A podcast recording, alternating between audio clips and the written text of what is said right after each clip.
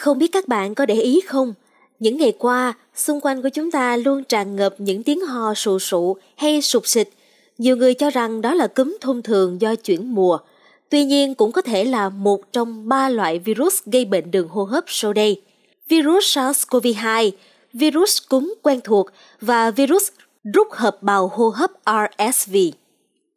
Xin chào, hãy cùng bàn luận về vấn đề này trong số Bosscat khỏe đẹp ngày hôm nay nhé.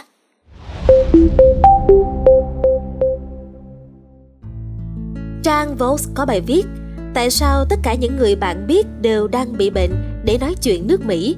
Mà có lẽ là tất cả chúng ta ở Việt Nam cũng có trải nghiệm tương tự đúng không nào?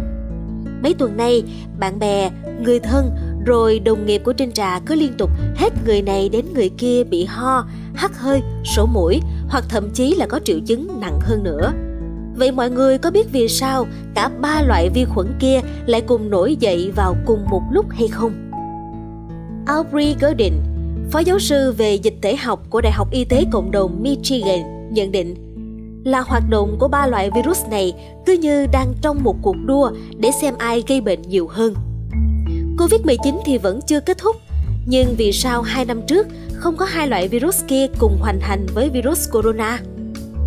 Các bác sĩ cho rằng việc giãn cách xã hội, hạn chế đi lại và các biện pháp phòng bệnh như đeo khẩu trang khi ra ngoài hay thường xuyên sử dụng nước rửa tay trong dịch Covid-19 đã tác động luôn đến hoạt động của các virus hô hấp khác. Bây giờ thì mọi người đã buông lỏng phòng thủ hơn so với thời gian trước rồi, nên các virus đường hô hấp gặp thời. Các nghiên cứu về những đại dịch trước đây cho thấy sự lây lan của một số virus có thể ức chế hay tăng cường sự lây lan của các virus khác trong một khoảng thời gian, ngay cả khi không có biện pháp phòng ngừa kiểm soát chặt chẽ nào. Và cũng vì ít phơi nhiễm với virus cúm và RSV trong các năm trước, mà miễn dịch của chúng ta với hai con virus này đều đã yếu đi, nhất là ở trẻ em và người lớn tuổi. Thực tế cho thấy, trong số các bệnh nhi năm nay, nhiều trẻ bị bệnh nặng hơn so với các bệnh nhi của giai đoạn trước đại dịch, có thể vì các em có ít miễn dịch chống lại RSV. Nếu các ca nhiễm COVID-19, cúm và RSV đồng thời đạt đỉnh thì có thể gây thêm áp lực cho các hệ thống y tế. Và trong ba loại virus đường hô hấp thì chỉ có RSV là chúng ta chưa thể tìm đến biện pháp phòng vệ bằng vaccine và cũng là loại virus nghe lạ nhất. Bị nhiễm RSV nhẹ thì triệu chứng chỉ như cảm lạnh, nhưng nếu nặng thì có thể dẫn đến viêm phổi nặng hoặc nhiễm trùng đường hô hấp ở trẻ sơ sinh và người lớn. Các bác sĩ nhi rất ngán RSV vì đây là nguyên nhân hàng đầu gây tử vong ở trẻ sơ sinh trên toàn cầu, đặc biệt là với trẻ sinh non. RSV cũng là nguy cơ đặc biệt với phụ nữ mang thai, trẻ em, người bị suy giảm miễn dịch và người trên 65 tuổi. Trẻ bị nhiễm trùng kéo dài do virus RSV có thể bị tổn thương phổi và về sau những đứa trẻ này cũng dễ bị viêm phổi hơn.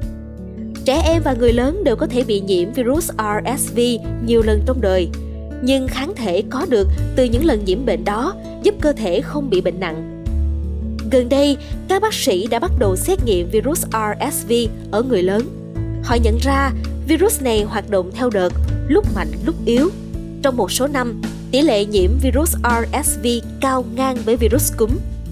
Theo bác sĩ William Schaffner, chuyên gia về bệnh truyền nhiễm tại Trung tâm Y tế Đại học Vanderbilt ở Nashville, thì RSV chưa từng biến mất, chỉ là chúng ta không quá quan tâm đến nó mà thôi. RSV cũng chưa có cách chẩn đoán chính xác như virus SARS-CoV-2 hay bệnh cúm.